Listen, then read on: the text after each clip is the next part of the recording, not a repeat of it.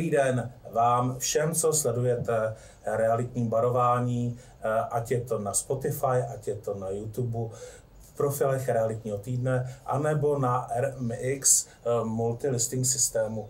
Eh, Vítá vás Miro Babka a teď, jestli jsem to nepopletl, Jiří Šimon, druhý moderátor. Výborně, děkuju. A naše hosté, já jsem si napsal tady na na papír nějaké poznámky.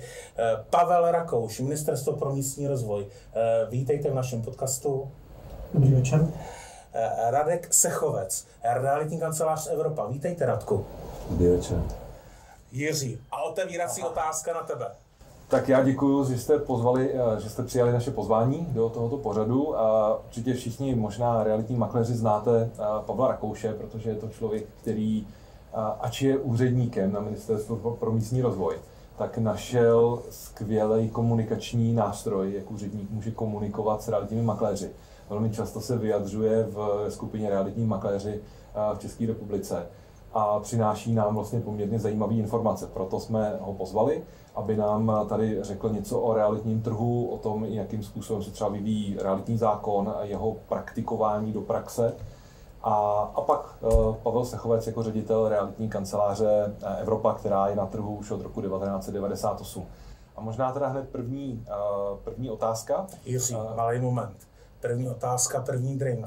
Jsme v realitním barování a uh, za chvíličku nám barování. přinesou drink, který uh, určitě bude skvělý. Takže uh, je to taková uvolněná atmosféra. Uh, určitě se tady budeme i bavit toho. Tak my jsme veselí, my máme za sebou natáčení prvního dílu. Pánové, první díl byl velké dobrodružství. Prozradím, eh, první drink byl odvar z halucinogenní žáby, eh, druhý drink, eh, který nám barman tady namíchal, tak byl odvar ze 16 nebo z 18 bylinek? Z 18. Z 18. Z 18 bylinek. Chodíte do baru? Chodím uměrně tomu, jak mi to umožňuje osobní život, tak jsem ženatý, mám mladou ženu a malý dítě. Chodím do baru, když to ví. Přiznáte doma. A přiznám se, ale vzhledem k tomu, že se věnu hodně práci a pak hodně rodině, tak do toho baru až tak nechodím, takže si tady rád vychutnám chvilku, na kterou nejsem vlastně až tak zvyklý. Výborně, něco netradičního. Pane Rakouši, vy a barová kultura. Tak, úředníci moc do baru nechodí, nejsou na tom tak dobře jako realitní makléři takže já spíš tak čas od času nějaká ta hospodka, pivko a to je tak asi všechno. Uh, bary, tak možná, když jdu někde na koncert, tak na rokový koncert, tak tam si člověk něco dá, třeba i ostřejšího, ale tak moc ne. Co za kapel rokový koncert? Co je oblíbená kapela? Tak, uh, já nejsem tak moc vybíravý v tom roku, co, co kam se dostanu, co je pro mě dostupný a tak. Teď už dva roky marně čekám, jestli konečně přijede Eric Clapton. Mm-hmm. Stále to odkládá. Super, tak drink je tady. A je to zase ten odvar z té žáby. Ano, žába nás dneska nájme. I s nějakým, eh, koukám, i s nějakým žabincem. Eh, dobře, tak vypadá zdravě, má takovou fresh eh, barvu, určitě tam bude plno vitamínů. Jiří, a teď ta seriózní otázka. Ještě si musím tipnout. Když už nám přinesli skvělý drink, tak na, na realitní trh, realitní na to, trh, se, se všem daří. Mhm. Tak na úspěch. Mhm. Na úspěch? Tak a teď k té první seriózní otázce. Um, pane Sechovče, jaký byl pro vás jako pro firmu uh, rok 2021? Byl to rok plný příležitostí, uh-huh. no, které si myslím, že jsme využili. Nikdo asi nedokáže využít úplně všechny příležitosti, které se mu objeví, ale nám se povedlo jich využít hodně. Narostli jsme o 13 poboček, znamená, našli jsme 13 obchodních partnerů, kteří sdílejí stejnou hodnotu a stejný představy o tom, jak se to má dělat. A zakládají si hodně na kvalitě. A s tím jsme se rozhodli spolupráci navázat. A teď jsou v různé fázi toho rozvoje svojí vlastní realitní kanceláře. Někteří už svoji kancelář otevřeli, jiní schánějí teprve prostor, kde budou podnikat, jiní už ty prostory mají a schánějí nábytek. A samozřejmě všichni schání makléře a oslovují makléře, což je velmi důležité. Mhm. Takže vyrostli jsme. Vyrostli jsme nejen na počet našich obchodních partnerů, našich kanceláří, ale vyrostli jsme hlavně obratově.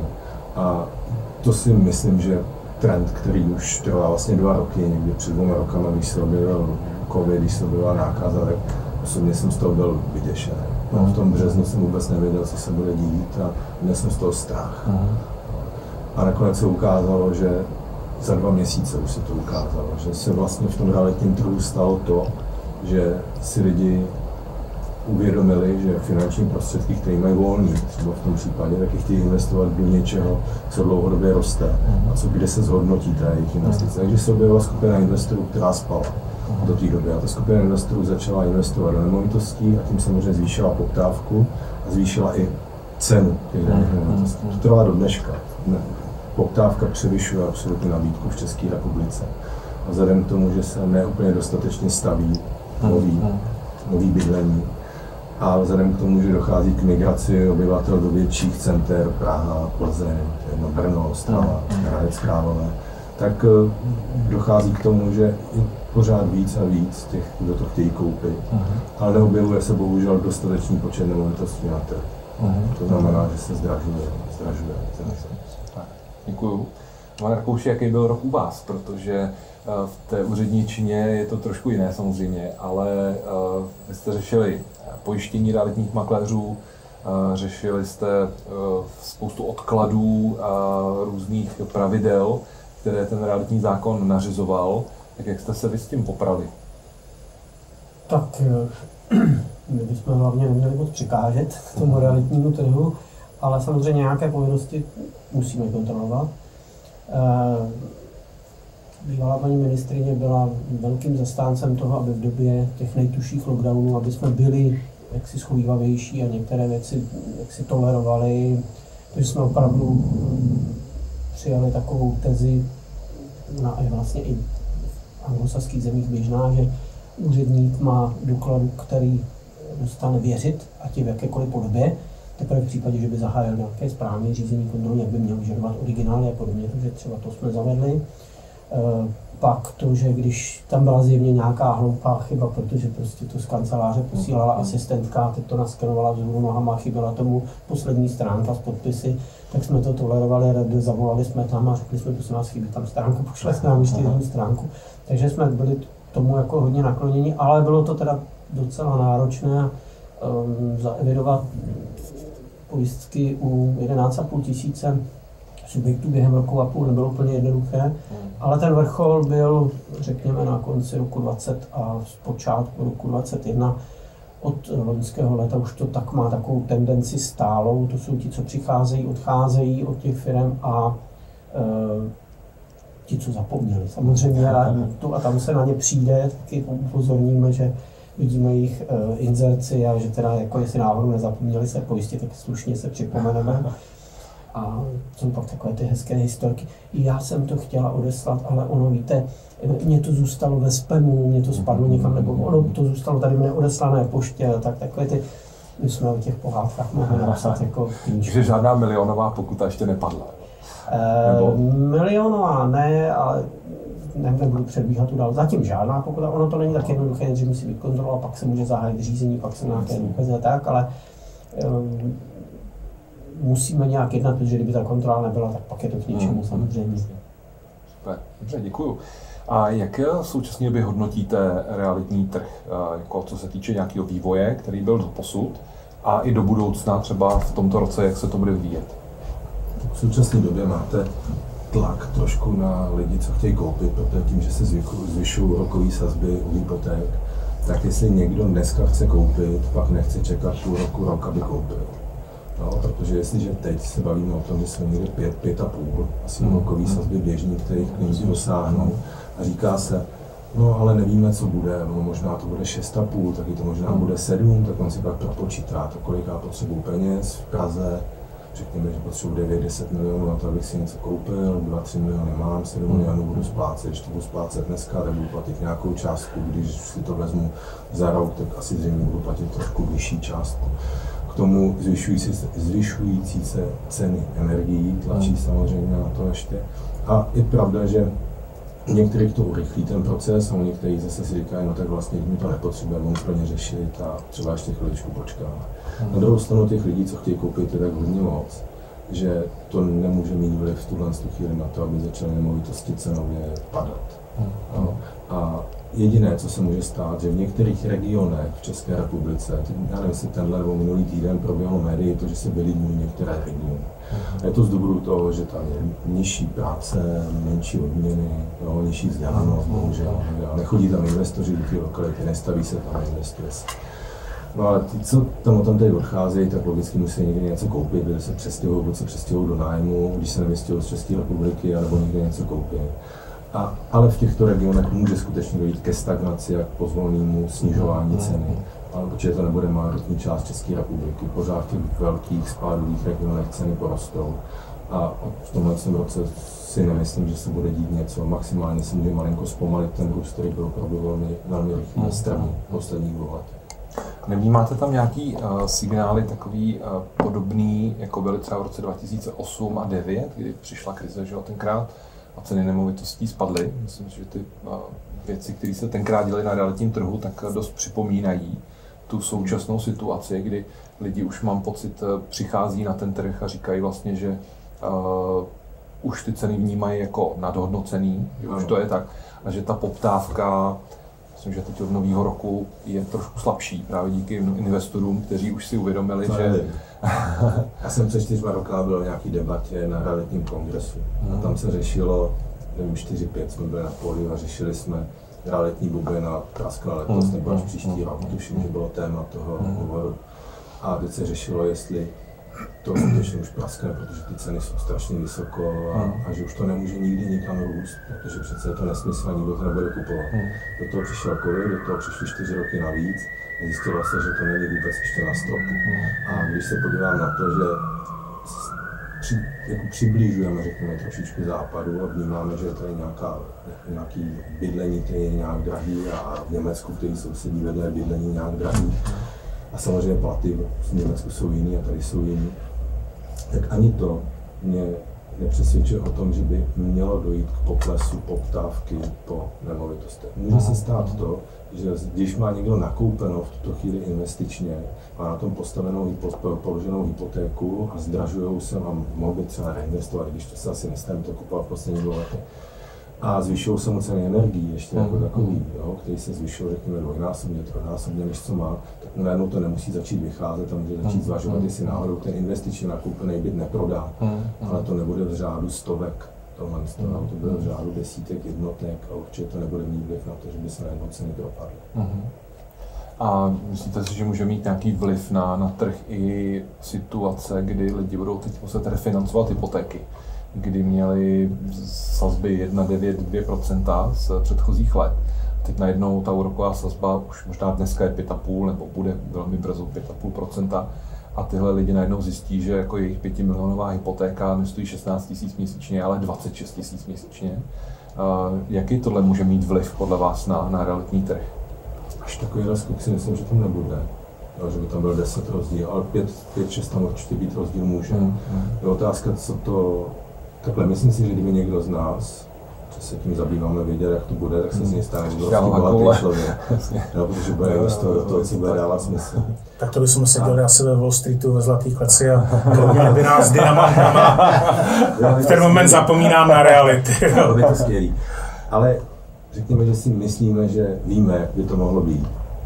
A je jasný, že jestli že se mi zvýší náklady o 5, o 6, o 7 tisíc měsíčně, tak mi to musí nějaký do toho energie. Jo, do toho ty energie. Mm. Na druhou stranu bavíme se o tom, že ty lidi tam bydlí, je to jejich domov. Jo? To znamená, že řeší, co s tím budou dělat dál, tak si musí nějakým způsobem přerozdělit ty finance, někde jsou skromní. V první fázi určitě nebudou prodávat danou nemovitost. Jo? Může to znamenat, ale opět si myslím, že v minimálním případu, že prodá chalupu nebo garáž nebo hmm. něco, co nebude tak nutně potřebovat, ale byt, kde bydlí, kde má hmm. děti, kde má manželku, kde chodí do práce, dál děti do školy, tak je přece to poslední, co chci prodávat. Je to něco jiného než investiční nemovitost, ta je postradatelná. My jsme si uh, s panem Rakoušem vyměnili pár zpráv před, před natáčením a bavili jsme se, psali jsme si tam o tom právě, že jakým způsobem i on vnímá a má ty signály a to se mi na tom líbí, že pan Rakouš jako komunikuje s těma realitníma kancelářema a má zpětnou vazbu. a jako nezávislý vlastně člověk na tom realitním trhu má nějaký signály toho, jak ten trh se, trh, trh se jakoby si v současné době vyvíjí, tak jaký je váš pohled na to, co se bude dít? Já pořád si uvědomuji, že je to křišťálová koule, protože já upřímně, když přišel covid, tak jsem eh, začal dělat úsporní opatření, protože si přesně pamatuju tu roku, ten rok 2008, kdy to přišlo a to nebyly úplně lehký časy tenkrát, ten, ten realitní trh se obrovsky propad a já jsem si myslel, že to bude ten signál toho, eh, že se to bude opakovat a on si stal vlastně přesný opak, ten realitní trh se vystřelil prostě úplně na druhou stranu. Ale jaký je váš názor teď na to, co se může a bude dít v tomhletom, v tomhletom roce?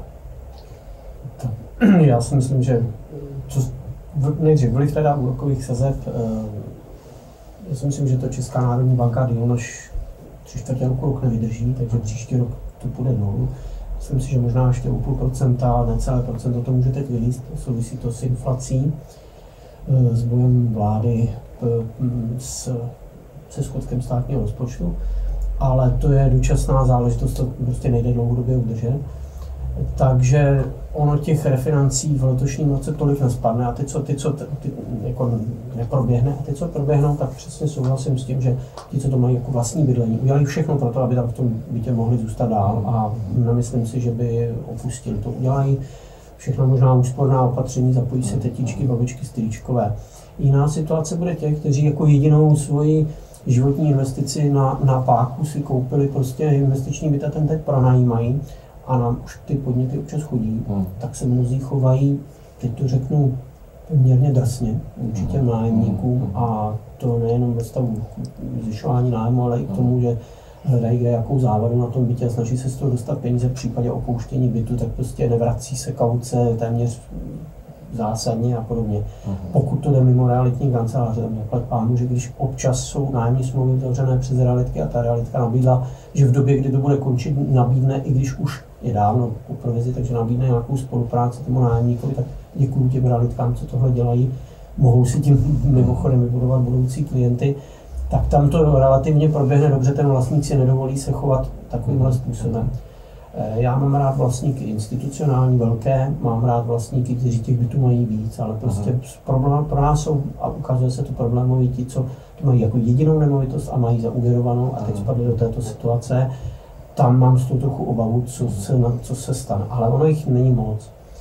A jinak k tomu i vývoj na konci roku a na začátku letošního mm, jenom četnost klesla. Ty ceny se skutečně drží a k té četnosti možná malinko použiju tu takovou tu oblíbené heslo, že, že vlk, který se nažral, už je líný a ne, nebude pracovat a lovit. Takže já mám pocit, že v řadě kanceláří díky loňskému roku, vlastně, kdy to padalo do klína ty obchody bez, téměř bez problémů, tak by měli majitelé kanceláří honem rychle e, si svolat porady a říct jim, dobře, děláte vklady, co teď máte rozdělané a kolik máte nových nasmlouváno, kolik má, máte nabráno nemovitosti. Já myslím, že se zjistí, že to taková velká sláva není a by hodně, hodně rychle měli všichni vystřízlit a začít se starat o náběr nemovitostí, aby bylo letos co prodávat. Uh-huh. Jo.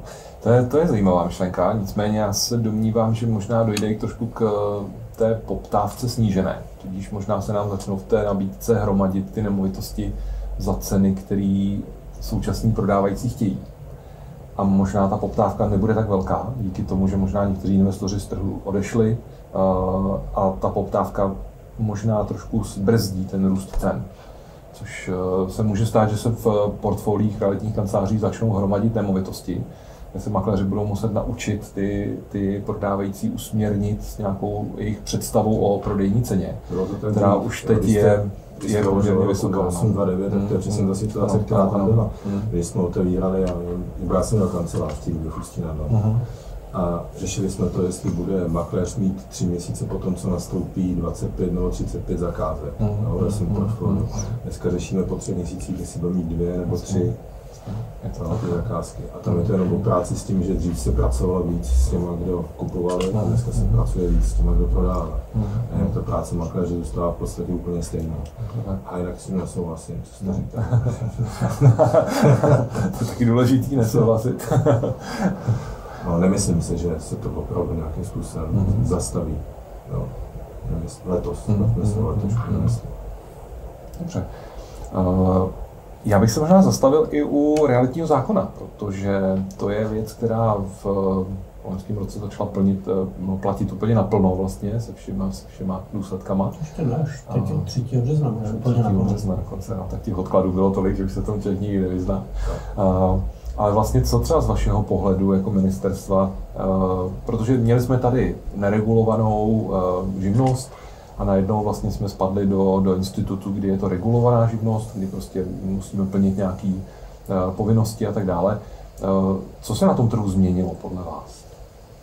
Tak nejprve musím, si, neodpustím si poznámku, to vždycky říkám, že mě překvapují mnozí představitelé toho trhu a vždycky říkají, ten zákon nám to měl zregulovat a omezit počet těch nákladů. Já říkám, že to ten zákon vůbec není. Vy, to jste, to jste si špatně slibovali od toho, ten zákon slouží k něčemu jinému. To je jako, kdybych přišel na eh, vesnický klub, kde se hraje fotbal a já jim tam položil lepší trávník a namaloval eh, líp hřiště a myslel si, že oni okamžitě začnou hrát eh, s Reálem eh, Madrid jako rovnocený fotbal. No to tak není, prostě ten trh se musí sám vypěstovat, nastavit si nějaká pravidla, trochu tomu pomohou samozřejmě, ale mnohem důležitější než to, jestli něco se omezilo tím zákonem, je to, že jsme tím zákonem získali významnou prestiž. Jsme se posunuli do kategorií profesí, které jsou nějakým způsobem regulovány. Dívá se na to už teď ten legislativní svět významným způsobem, významně jinak. Už máme první dva, dva tři takové akademické práce, které se tím realitním trhem začaly zabývat. A to je obrovský signál. Takže my, když do budoucna budeme chtít cokoliv změnit v tom realitním zákoně nebo v jiných zákonech, které se nějak dotýkají realitního trhu, máme mnohem lepší pozici. Už nás nikdo neobchází, každý nás ob- obešle, aby jsme se mohli vyjádřit, to je strašně důležité.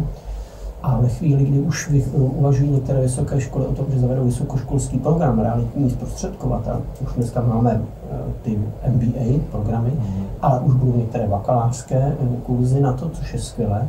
A ve chvíli, kdy vím, že se chystají některé bakalářské práce nebo dokonce diplomové na téma, eh, jak funguje nový realitní zákon, to je obrovský posun.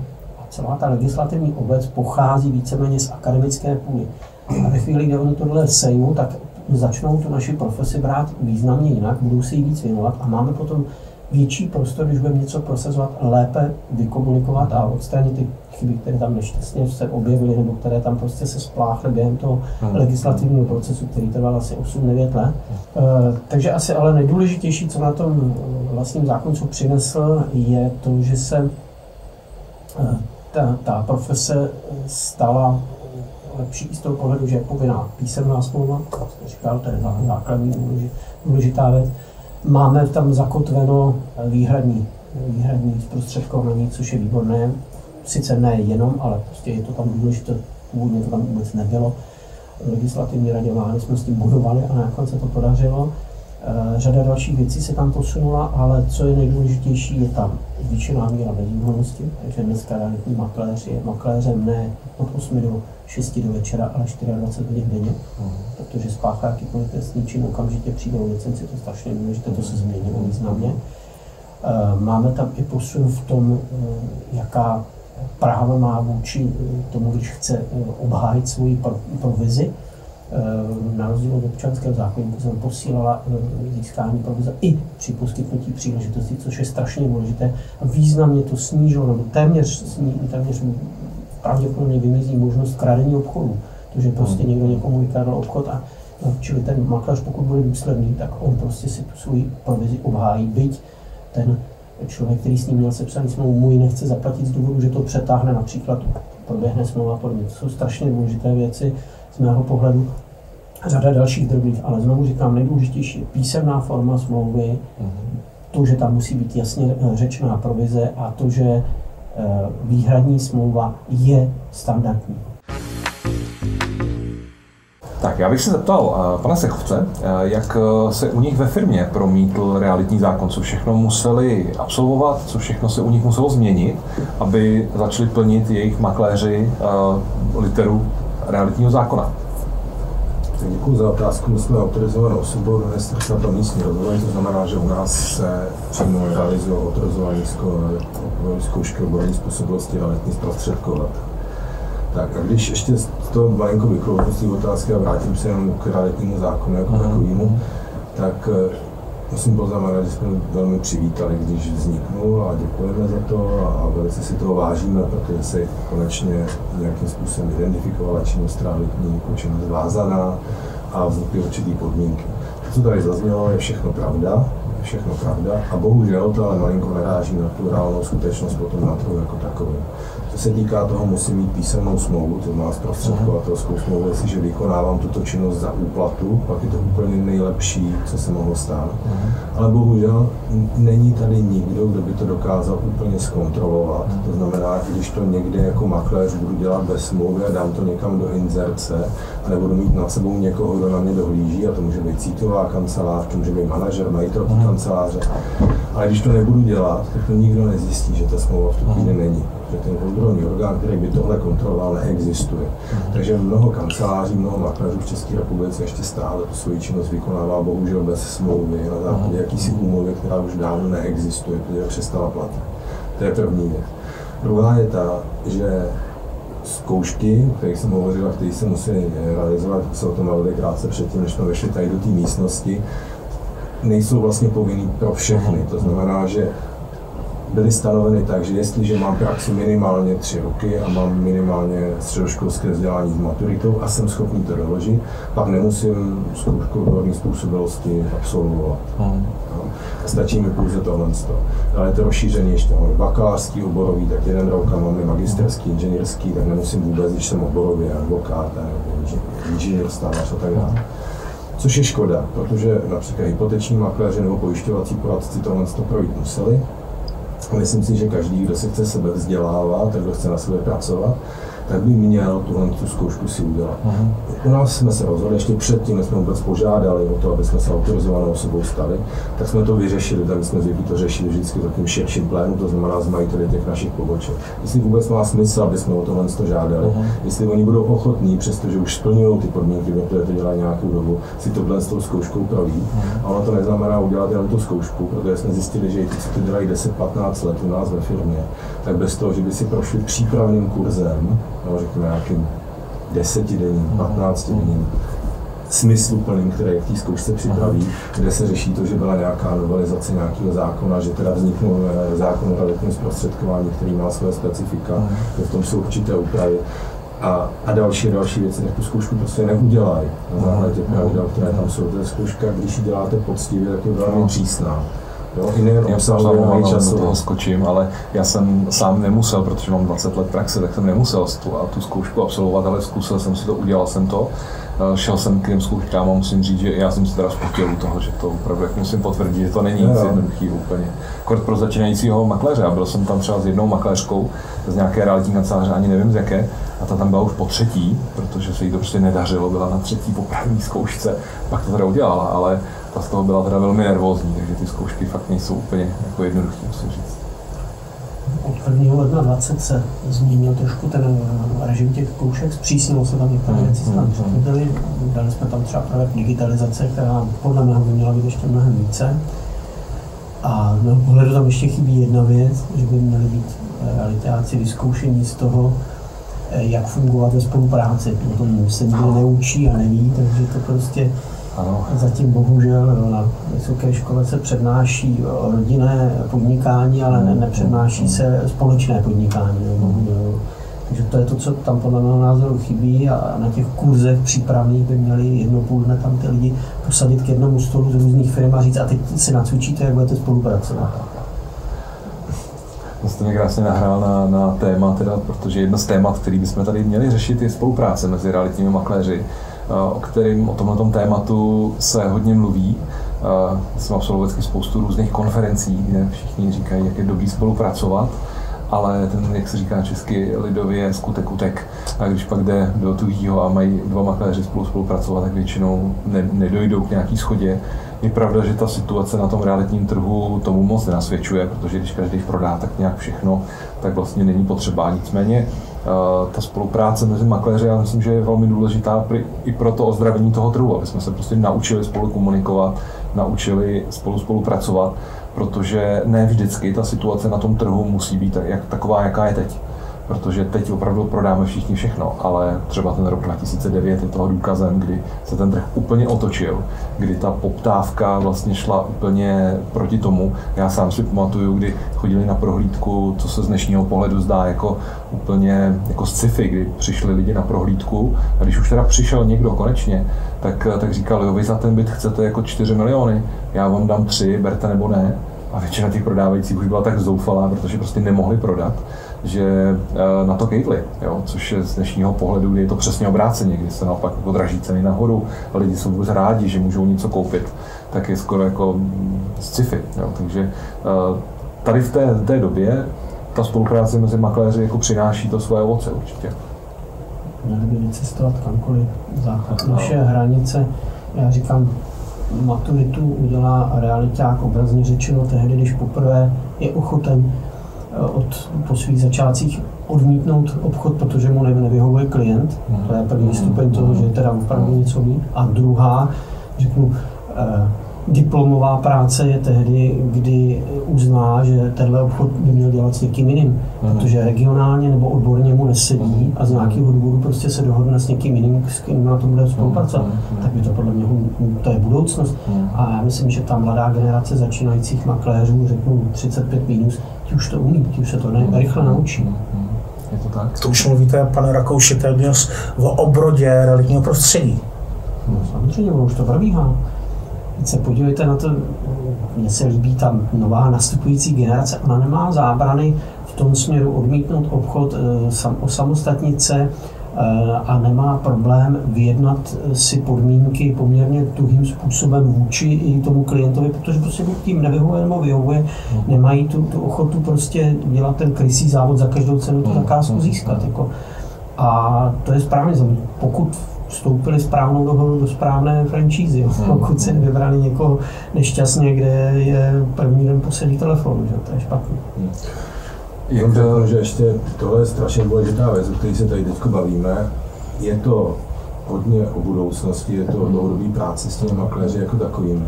A my říkáme, přijďte k nám, protože jdete do kanceláře, když nebereme kancelář, třeba vzniká nová někde v regionu. No? Řekněme, že ta kancelář funguje už má 30, 40 zakázek. Pojďte k nám a my vám ty zakázky dáme. A my říkají, jak nám můžete dát zakázky? To jsou makléři těch, jsou to zakázky těch makléřů. Uh-huh.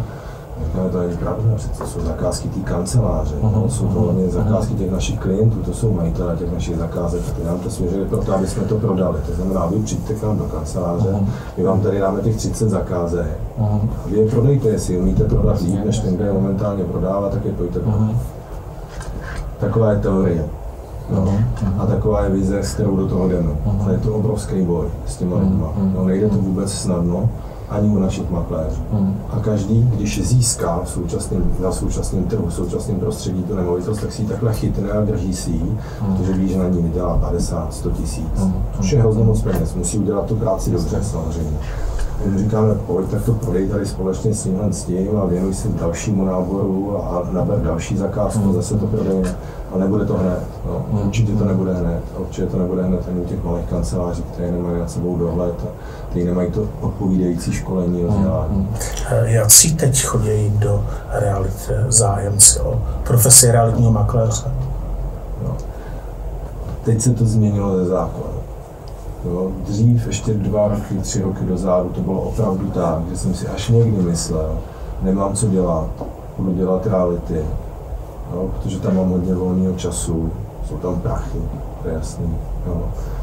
A něco no. asi prodám. Jo. Hmm. Pak ten člověk zjistil, že bez toho vzdělání, který tady neustále omíla, a sebezdokonalování vlastně stejně nic nezíská, skončil. Hmm. A tím, že to byla volná živnost, tak co, tak to zkusím, když to nevíde, budu dělat něco jiného. Ale dneska už to tak není. Dneska chci dělat práci realitního zprostředkovatele, realitního makléře, musím se vzdělat, musím projít nějakým školením, musím do toho zainvestovat nějaké peníze a musím si udělat zkoušku. Hmm. A to už přece jenom musí nějakým způsobem vyfiltrovat ty vážnější zájemce, kteří to chtějí dělat a ty, kteří by to chtěli jenom zkoušet. Hmm. Pane Rakouši, eh, co nám říkají čísla z ministerstva? Příliv, odliv?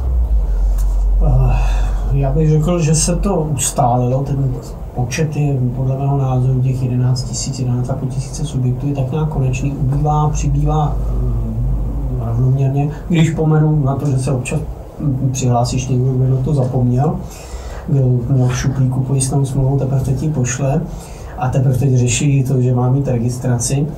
Eh, ale ti, co už fungují, a tak hlavně ty větší firmy, a my sledujeme i pohyb u nich, tak ten větší příliv byl někde na přelomu roku 2021, teď se to tak nějak stabilizuje, přichází, odchází makléři, někde to mírně roste, někde to mírně klesá. A jako řekl bych, že se to udržuje na, na těchto číslech, ale myslím si, že právě tento rok, 22, to pročistí výrazně a myslím si, že dojde i u těch franšízových sektorů větších asi trošku k poklesu, byť eh, ono je to nebude nutit, protože pojistka je poměrně levná, nedej bože, že to za ně platí franšíza tu pojistku, ale myslím si, že někteří odejdou, takže očekávám dokonce v letošním roce mírný pokles.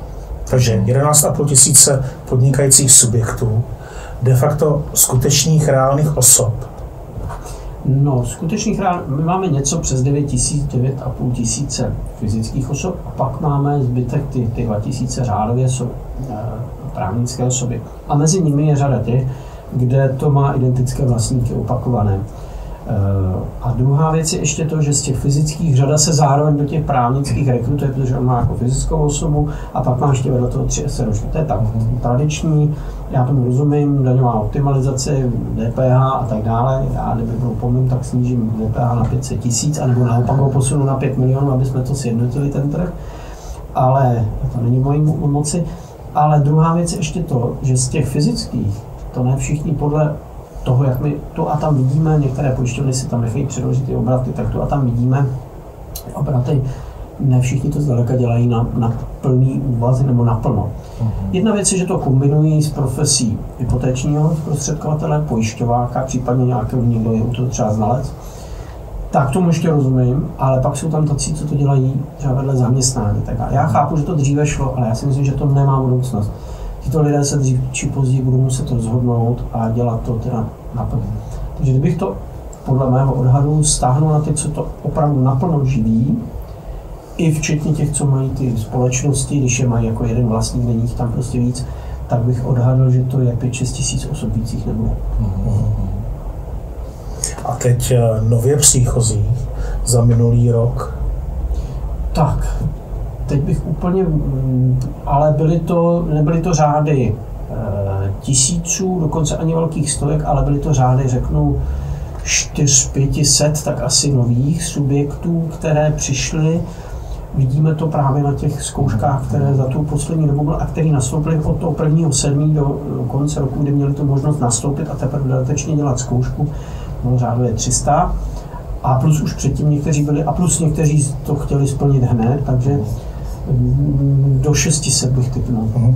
A přicházejí více muži nebo ženy? Krásná otázka, my to nesmíme genderově sledovat, to se nesluší. Přesto to jednomu kolegovi nedalo, takže si to dovolil. Takže je celkově mezi fyzickými osobami to dlouhou dobu vypadalo 50-50, ale nakonec mírně, mírně převažují sice muži, ale to jsou právě ti, co mají ještě ty vedle toho ty společnosti. Pokud bych vzal ty, co plně dělají jenom jako fyzická osoba, tak naopak převažují nepatrně ženy. Žena Čím myslíte, že to je, pánové? Eh, mají ženy eh, přirozenější základy k obchodu, jsou více empatičtí nebo empatické? Nebojím na to odpovědět. asi... Ono potom přijde domů, že? Ne, to vůbec, ale eh, takhle jsem to nemyslel. Spíš si myslím, že já v tom nevnímám úplně rozdíl mezi ženou a mužem. No, mám velmi kvalitní makléře, velmi kvalitní makléřky v síti. A spíš to závisí opravdu na tom, ten člověk je ochotný na sebe pracovat, hmm. rozvíjet se a stíhat všechny ty změny, které jsou. Souhlasím s tím, že k pročištění trochu dojde, aspoň doufám, toho, že někteří odejdou.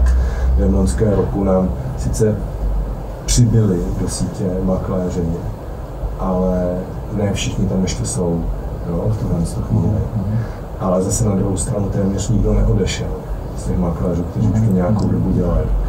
Protože to umějí a protože mají navázanou klientelu a protože si zakládáme na tom to dělat kvalitně a na referencích. Když už to děláte delší dobu a děláte to kvalitně, jak se vám opravdu ty klienti vrací, ne, že by si kupoval třetí byt, ale někdo z jeho okolí si chce něco kupovat nebo prodává. A na tomhle to my stavíme a vyplácí se nám to. Takže odliv nemáme, ale ne každý, kdo přijde, má to očekávání takové jako my a dokáže skutečně zvládnout tu práci. Jste se ještě před chvílí bavil o té spolupráci mezi makléři, že to u vás ve firmě vnímáte jako pozitivně, že vedete makléře k tomu, aby spolupracovali. Co si myslíte, že je to hlavní příčinou toho, že spolu jako nechtějí úplně spolupracovat? Peníze. Peníze. Chtějí to sami pro sebe. Určitě. Je to Hmm. složitost získat zakázku v dnešní době, relativně jednoduchost jí prodat. Mhm, mhm. A tím pádem, když mám zakázku a prodám ji sám, tak z toho mám víc peněz, než když se podělím s někým jiným. Kdybych dokázal souběžně sehnat další dvě zakázky v čase, který se mi uvolní, když se nemusím starat o tu jednu, co prodávám, Mhm. to by to fungovalo.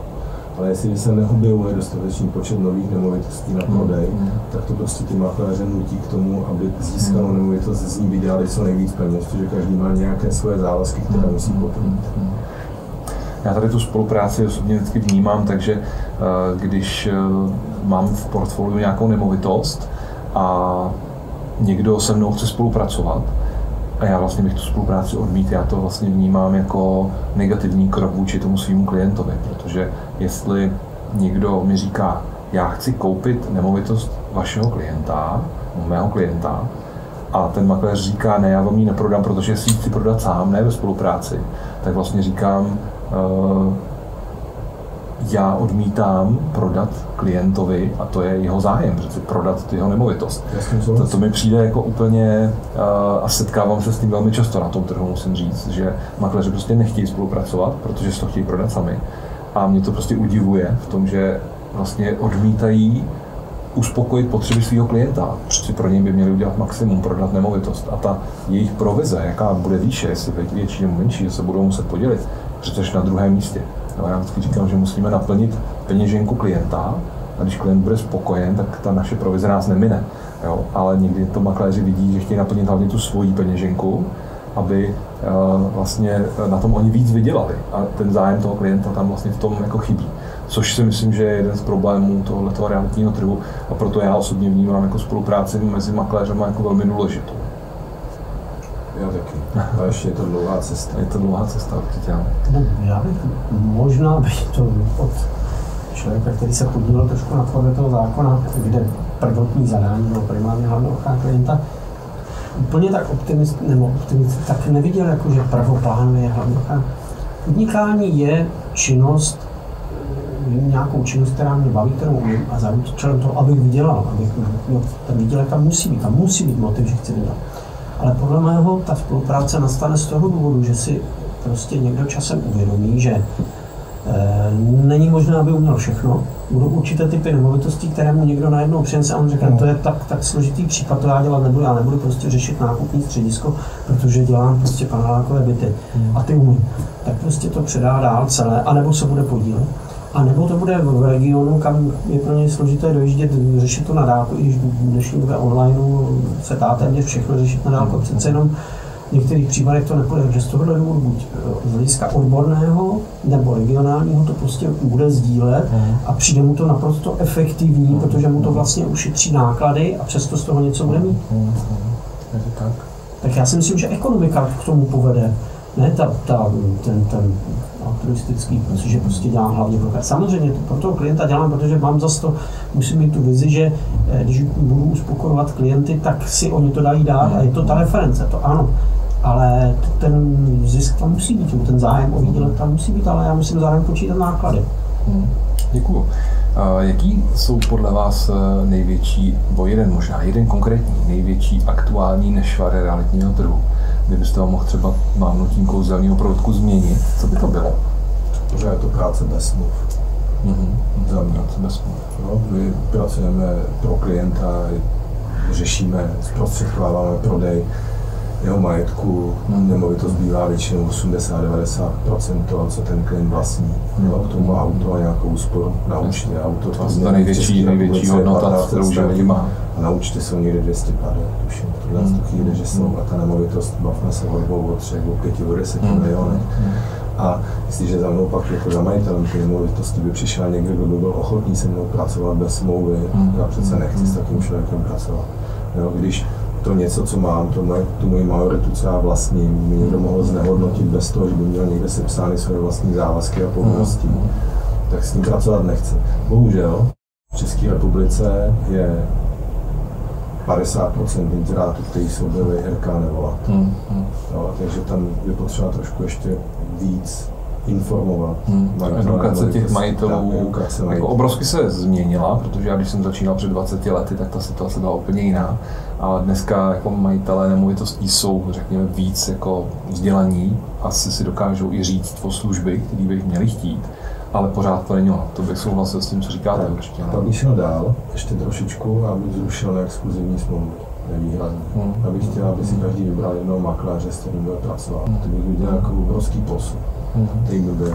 Vůbec bych se toho nebál, protože kdo na to nemá, kdo nemá dobrý servis, kdo to neumí dělat, kdo nemá marketing, právníky, dobrý finanční poradce, hypoteční, za sebou nebo spolupracující, kdo není dobrý obchodník, tak by nezískal tu zakázku. Prostě by musel přestat s tou činností. A ti, co to umí, ti, co se vzdělávají, ti, co na sebe pracují, ti, co to umí prodat, umí uspokojit potřeby toho klienta, by naopak ty zakázky měli.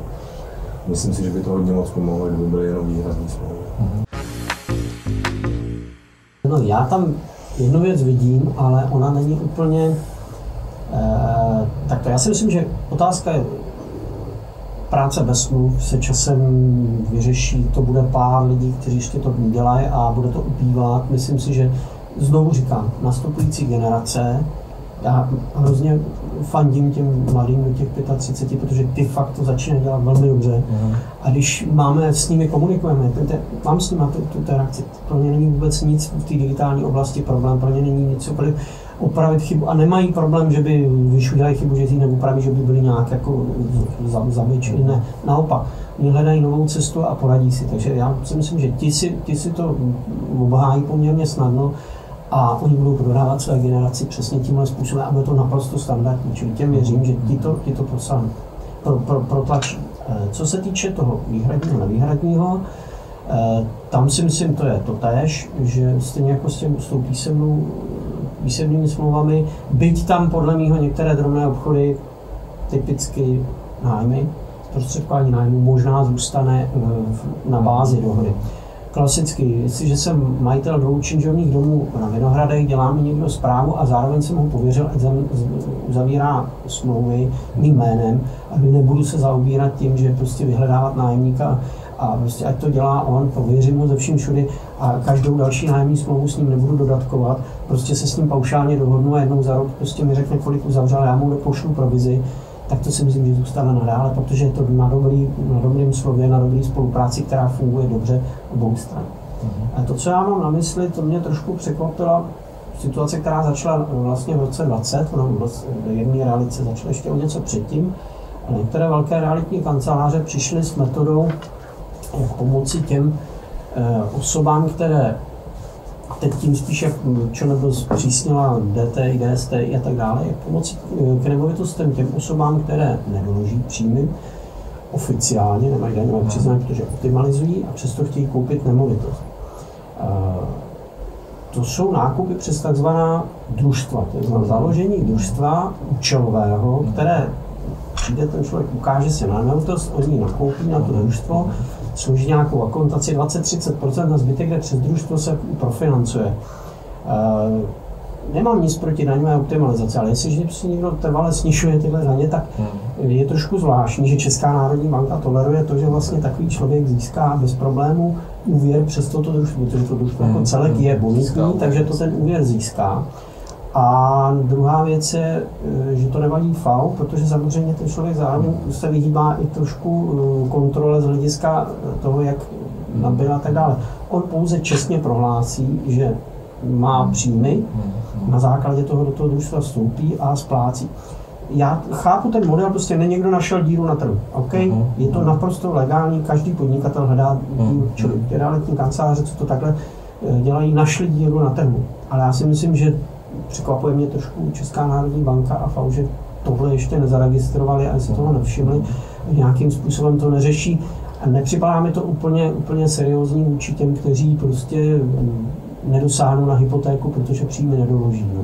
A chtějí to řádným způsobem se o to ucházet. Tak nechť si teda ten člověk naspoří, odkládá ty peníze a pak teda si koupí nemovitost. Možná vychází z toho, že to družstevní bydlení tady má jako poměrně velkou tradici. Že? Ale to je vlastně, něco jako. Vím, že to je něco jiného, Já nemám ale nic proti... obecně ten název jako není nic kontroverzního. Spousta lidí bydlí v družstevním bydlení, takže vlastně tohle je takový pokračování trošku modernějším způsobem. Pozor, kondominiální Ale způsob vlastně jako- družstevního bydlení je ve světě velmi populární a to je skvělý. Se Mhm. 10 lidí, ty se Mhm. domluví, že chtějí společně investovat. Složí 20-30%, jdou za nějakým právníkem, Mhm. advokátem, který je na to vybaven, založí společnost, firmu, družstvo, jdou za stavební firmou, za bankou, ti to všechno řeknou, jo, my vám to postavíme, máme projekt, tohle, ušetříte náklady Mhm. přes nějakou další firmu, která to Mhm. staví přes developera, postavíte si to sami pro sebe. To je naprosto legální, v pořádku, to je klasické družstvo tak, jak by to mělo fungovat. Proti tomu nic. No. No, my jsme se tady vlastně dotkli tématu jako dostupnosti bydlení teď vlastně. Mhm. že Možná spousta lidí v dnešní době, kort tady v Praze, kdy uh, průměrná, průměrný byt pro průměrnou domácnost, eh, která je například čtyřčlená, tak eh, stojí víc než 8 milionů korun, si řekněme. Tak většina lidí na to dneska prostě není schopná dosáhnout. Tak je otázka, jestli náhodou nejsme na nějakém startu změny eh, na trhu. My jsme tady v České republice zvyklí, že a víme, že 80% lidí bydlí ve vlastním, což ale není naprosto průměrným evropským standardem, v Evropě ten průměr je někdy kolem 50%. A už tady vidíme, zrovna nedaleko odsaď se staví, uh, že Fragment se to jmenuje, tuším, Trigema, tuším, staví velký bytový dům o několika 100, 150 bytových jednotkách, který ale nejsou určený pro prodej uh, na Rohanském nábřeží, ale pro, uh, pro nájem. Jestli ten trh se nezačíná náhodou měnit tady v té oblasti, jestli vůbec jako nedochází k nějaký globální změně, kdy lidi prostě budou víc bydlet v pronájmu, než ve vlastním bydlení. Protože to, co se tady vlastně teď aktuálně děje, tomu nasvědčuje. Developeři ustupují, někteří, ne všichni, ale někteří ustupují a ten, myslím, že někde na Praze 4 je další projekt, který je určený čistě pro uh, bydlení a už mám nějaký signály o tom, že uh, jsou tady investoři institucionální, velký zahraniční fondy, kteří chtějí kupovat vlastně od developerů celý bytový projekty, chtějí je vlastnit, chtějí je pronajímat dlouhodobě a vlastně dělat dlouhodobý pronájmy nemovitostí, což vlastně dochází k úplný změně na, na, na trhu, protože už lidi prostě budou víc bydlet ve vlastním, teda v nájmu, naopak to vlastnické bydlení bude upozaděné. Si náhodou nejsme na startu něčeho, nějaký dlouhodobý změny, která na ten trh přichází teď aktuálně. Já si zase myslím, že, já si zase myslím, že musíme trošku ještě pracovat s mentalitou těch lidí, která tady v České republice je a tady dlouhodobě platilo vždycky radši něco vlastním, než bych platil někomu jinému za něco, co mi nepatří. A zároveň se vyjádřím jen chvilky k tomu, co jste řekl. A jestli mám teda platit 20 tisíc nájem nebo 20 tisíc hypotéku, tak radši budu platit 20 tisíc hypotéku, když na to mám. No. Vy jste řekl velice dobře, že se ale objeví skupina lidí, která neprojde bankou a to z nějakého důvodu, že nebude mít prokazatelný příjmy. No. On známý, ona kadeřnice, on číšník. No. Ona příjem nula, pro finanční úřad zřejmě, a on e, minimální. No, dohromady dají třeba 50 měsíčně. Do těch 50 si dovolí bez problémů 20 tisícový nájem, ale žádná banka je neprofinancuje. No, možná nějaký střípky, co řeší nějaký pohyb na účtě nebo zůstatek na účtě. A takovýchhle lidí bude určitě přibývat do budoucna. A bude to mít vliv na to, že bude vyšší poptávka po nájemním bydlení, než v tu chvíli je, protože za poslední dva roky ty nájmy spíše klesly, než by se zvyšovaly. A bylo to i z toho důvodu v některých lokalitách, třeba bavíme se o Praze, to je odliv cizinců, to znamená to krátkodobý bydlení a tak dále, tak ty lidi buď se toho zbavovali, nebo to začali, začali pronajímat na, na delší dobu. Takže ta doba možná opravdu nastává a ruku v ruce s tím půjdou zvyšování cen nájmu v dohledné době. No, ale nebude to tak rychlý a nebude to určitě pade na pady v nejbližší době. No. Ten důvod toho, že my máme tak přemrštěná objem toho vlastnického bydlení.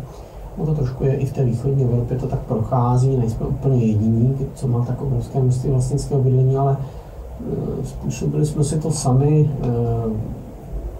Zákonodárce v roce 92-93 dal veškerý státní bytový fond obcím, ale když v roce 96 jsem seděl na poradě ekonomických ministrů a navrhovali jsme deregulaci nájmu v roce 96, mm. tak tehdy nebudu jmenovat kdo, prostě řekl, byť velmi prav, údajně pravicového ražení, prohlásil, že to je nepřijatelné, protože jeho maminka by to neunesla. Mm. Takže se prostě eh, deregulace neuskutečnila v roce 96 a uskutečnila se o deset let později poměrně dramatickým způsobem, kdy už to bylo složitější. A hlavně ty obce na to zareagovaly tak, že prostě v tu chvíli byl pro ně ten bytový fond eh, s nederegulovaným nájemným prodělečným, tak to okamžitě překotně prodávali. Takže dvě třetiny, tři čtvrtiny bytového fondu obcí se prodalo. A ty obce dneska zpětně zase budují, kupují, někde investují do sociálního bydlení, které si mohli ponechat, mohli se o něj starat, udržovat ho, kdyby tehdy ta deregulace proběhla. A mohli jsme mít normálně standardnější, tak i takové to sociální bydlení mohlo být vytvořeno, což všechno teď chybí, teď se vymýšlí zákon o dostupném bydlení, řeší se sociální byty, řeší se domy s pečovatelskou službou, které se nově musí stavit s nějakou podporou státu nebo evropských fondů poměrně složitým způsobem. A druhá věc je, k tomu nájemnímu bydlení, opět to říkám zase moje oblíbená mladá generace, a mám těch dospělých dětí hodně, takže já to vidím mezi nimi, takže eh, oni vůbec nemají problém bydlet v nájemní bydlení. Oni to naopak vidí jako pozitivum. Uh-huh. Seberu si tašku, kufr a odstěhuju se, zítra bydlím jinde. Jako nemám s tím problém. Jo, nemám prostě, nemusím mít tu reminiscenci, že jsem prostě tady zasadil jabloň eh, na té zahrádce a prostě, nebo tady jsem prostě opravil příčku prostě v domě, v bytovém domě, kde jsem bydlel prostě a je to, je to můj byt, který jsem získal v privatizaci nebo někde. Ještě chápu samozřejmě restituenty, tam jsou nějaké vztahy třeba na předešlé x generací dozadu, tak rozumím, že ty lidi tomu mají vztah k tomu domu jako k celku. Ale tyhle snadno zprivatizované byty, názoru. Ještě jedna skutečnost, a úplně souhlasím, mladé, je ta, že stěhuji se do nějaké větší aglomerace za prací, většinou nemám peníze na to, abych si na začátek koupil byt, ale začínal v nájmu. No? A když bude migrace, odliv z menších regionů, příměstských regionů do měst, tak určitě bude stoupat poptávka po nájemním bydlení, obzvlášť mladých lidí. No, tak ono té mladé generace to asi o tom trendu té šerované ekonomiky, nejsou tam příliš ty citové eh, kotvy něco vlastnit, vlastnit hmm. nemovitost, vlastnit auto, vlastnit kolo, eh, vlastnit dneska telefon, vlastnit počítač, vlastnit pracovní místo. Tahle ta potřeba tam najednou není. De facto všechno sdílíme. Ta generace dneska těch, ano, těch 30 let. ty, ty si, ty si držíme stejně teď a teď jste mě, teď jste mě vyhodil, teď jste mě vyhodil z konceptu. V pohodě. Eh, pane Rakuši, já mám dotaz. Ministerstvo pro místní rozvoj eh, nějakými nástroji podporuje vlastní bydlení mladých lidí? Um, úplně nejsem detailně znalec všech těch programů, které jsou. Oni některé e, fungovaly, fungují, jsou platná na to třeba legislativa a řízení vlády, které ten program existuje. A teď je otázka, jestli na to jsou konkrétní finanční prostředky není schválen státní rozpočet na ten rok, takže já přesně nevím, jak to bude fungovat, ale jsou tam možnosti, kdy si byla podpora třeba úroku, úroků, úvěru, kdy si ten mladý koupit, pak byly uh, úvěry, dlouhodobé ty teď třeba jsou, 3, mhm. 3,5 milionů tuším tady na bydlení pro mladého člověka za relativně výhodných podmínek, ale všechno to o tom, jaké zdroje bude mít, tuším ten státní fond, myslím, že tohle je přes státní fond bydlení, takže tam, tam ta možnost nějaká je, ale je to na tom, stát si musí říct, nebo prostě vláda, exekutiva rozhodnout v nějakém koncepčním výhledu, zda to, zda to stojí, kolik do toho dá, eh, jestli to není konkurence bankám nebo hodná, jestli by se to nedalo vyřešit nějak jinak. A pokud ano, tak pak samozřejmě potřeba říct, kolik do toho se nasype peněz, aby to vůbec mělo nějaký dopad, protože podpořit takhle 200 bytů za rok je k ničemu. To je prostě spíš takové symbolické a politické gesto, ale nepřinese to nějaké řešení. Ale to není můj šálek čaj, já nejsem prostě ten sociolog a nejsem ten, kdo tyhle ty věci plánuje a navrhuje, no, za koncepci bydlení nejsem zodpovědný a kolegové se snaží dělat co mohou, ale ty možnosti jsou nějaké, nějaké omezené, takže teď nevím, co bude dál, takže těžko bych tady odhadoval. Nástroje existují, teď jde o to, které jsou vhodné, které nejsou vhodné a na které budou peníze. Takhle. Mm. Tak já možná na závěr ještě poslední otázka, taková trošku záludná. Kdybyste měli kouzelný proutek, co byste teď na tom realitním trhu změnili? A kdybyste měli tu moc to změnit teď okamžitě? Pane Sechovče. No, vrátíme se asi přesničkou k tomu, co jsme tady už říkali, abych změnil to, že bych požadoval mm. prokázání u makléřů toho, že tu práci dělají dobře zkouškou. Mm. To je jedna věc. A, a můžu si ještě dotázat, i, byl byste i pro opakovanou zkoušku, to jsme tady rozebírali s jiným hostem, no, kdy... Tomu, že se neustále vyvíjí prostředí, ve kterém podnikáme nebo mhm. pracujeme, tak ano. Jo, no, ano. Uh-huh. A já si myslím, že v tom možná nechci předjímat, snad budeme mít i souhlas, ale, ale a, a ono si to opravdu není tak překotně, jo, a jsou vyšší a vyšší nároky na realitní makléře, že aby sám jste mluvil o tom, že je ten klient, pro kterého pracujeme na to, hlavně bychom měli uspokojit, nebo pojďme uspokojit někým, kdo je vzdělaný, kdo kvalitně pracuje, kdo mluví pravdu, hmm. kdo pravdu je seriózní a kdo dělá všechno pro to, aby byl uspokojený ten, pro koho dělá. A bez toho, že se bude vzdělávat. A, a ještě nejsem naivní v tom, že si myslím, že se lidi budou vzdělávat sami od sebe. Kdyby se dělávali všichni sami od sebe, jak jsme národ vysokoškoláků. Hmm, hmm, hmm. A dokud nebude podmínka, kterou musím někde splnit, tak dobrovolně se asi většina těch lidí vzdělávat nebude. A doufám, že to nezvodí příliš na odpor. Ty, já bych tady byl optimista. Já za tři roky vidím ten trend e, narůstajících počtů e, lidí, profesionálů, realitních, e, který se z vlastního přesvědčení chodí vzdělávat.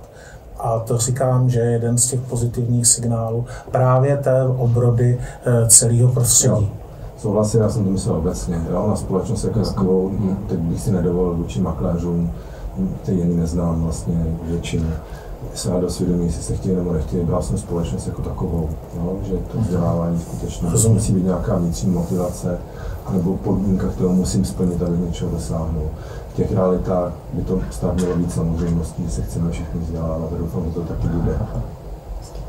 Co vy? Já bych to v podstatě jenom, jenom podtrhl, možná připalil k tomu drobnost. Já už několikrát jsem i to říkal na nějakém semináři jednou, že já bych si to představil tak, že zkouška bude uh, povinná pro všechny s výjimkou těch, kteří vystudují specializovaný vysokoškolský obor realitní makléř, no. minimálně bakalářského stupně. Jinak bude pro všechny zkouška povinná. V tom, v těch třech stupních, to znamená písemná, praktická a, a ústní zkouška a každých pět let bych dal tu písemnou část zopakovat. Tam bych dal takové ty legislativní věci, ekonomické věci a jednou za pět let bych zopakovali aspoň tu písemnou část, ten písemný mhm, test, mhm. jednou po pěti letech zopakovat. To je moje přesa. A významně posílit opravdu to vysokoškolské studium a dát tomu úroveň, aby to se vysoké školy pro mě bylo zajímavé tento obor nabízet, aby se stal atraktivním, aby se na toto téma psali bakalářské diplomové práce prostě v té realitní oblasti, tak jako to prostě ve světě bývá. To je tu prestižní univerzity píšou prostě věci, zkoumají z realitního trhu, co se kde děje a je to prostě takové diplomky hrozně zajímavé číst. Jedna věc. A druhá věc, kterou bych si přál, to zní legračně, abych přišel o práci. Tím myslím, tím myslím to, aby vznikla profesní komora, která převezme pravomoci od státu, aby zákon se mohl změnit tak, že většinu těch pravomocí kontrolních předá profesionální komoře, která bude hmm. zajišťovat dozor nad tím trhem s samozprávným způsobem. Tak to byla naprosto skvělá tečka, protože slyšet tohleto od zástupce Ministerstva pro místní rozvoj eh, je skvělý, protože všichni hosti, kteří se tady eh, zatím v tom pořadu eh, účastnili, tak se shodují na tom, že vlastně tohle je ta cesta, kterou by všichni chtěli. Všichni vnímáme, že ta profesionalizace realitního trhu je potřebná. toho si hrozně cením a myslím si, že to je skvělá tečka za, za dnešním pořadem. Já vám děkuji uh, oběma za, za vaši účast. Uh, Pavel Rakouš za Ministerstvo pro místní rozvoj a Radek Sechovec za realitní kancelář Evropa. Moc děkujeme, že jste byli součástí našeho pořadu a budeme se těšit někdy s vámi na shledanou nějaké další, nějaké další relaci. Díky moc. Ano, díky. Naschle. Naschledanou.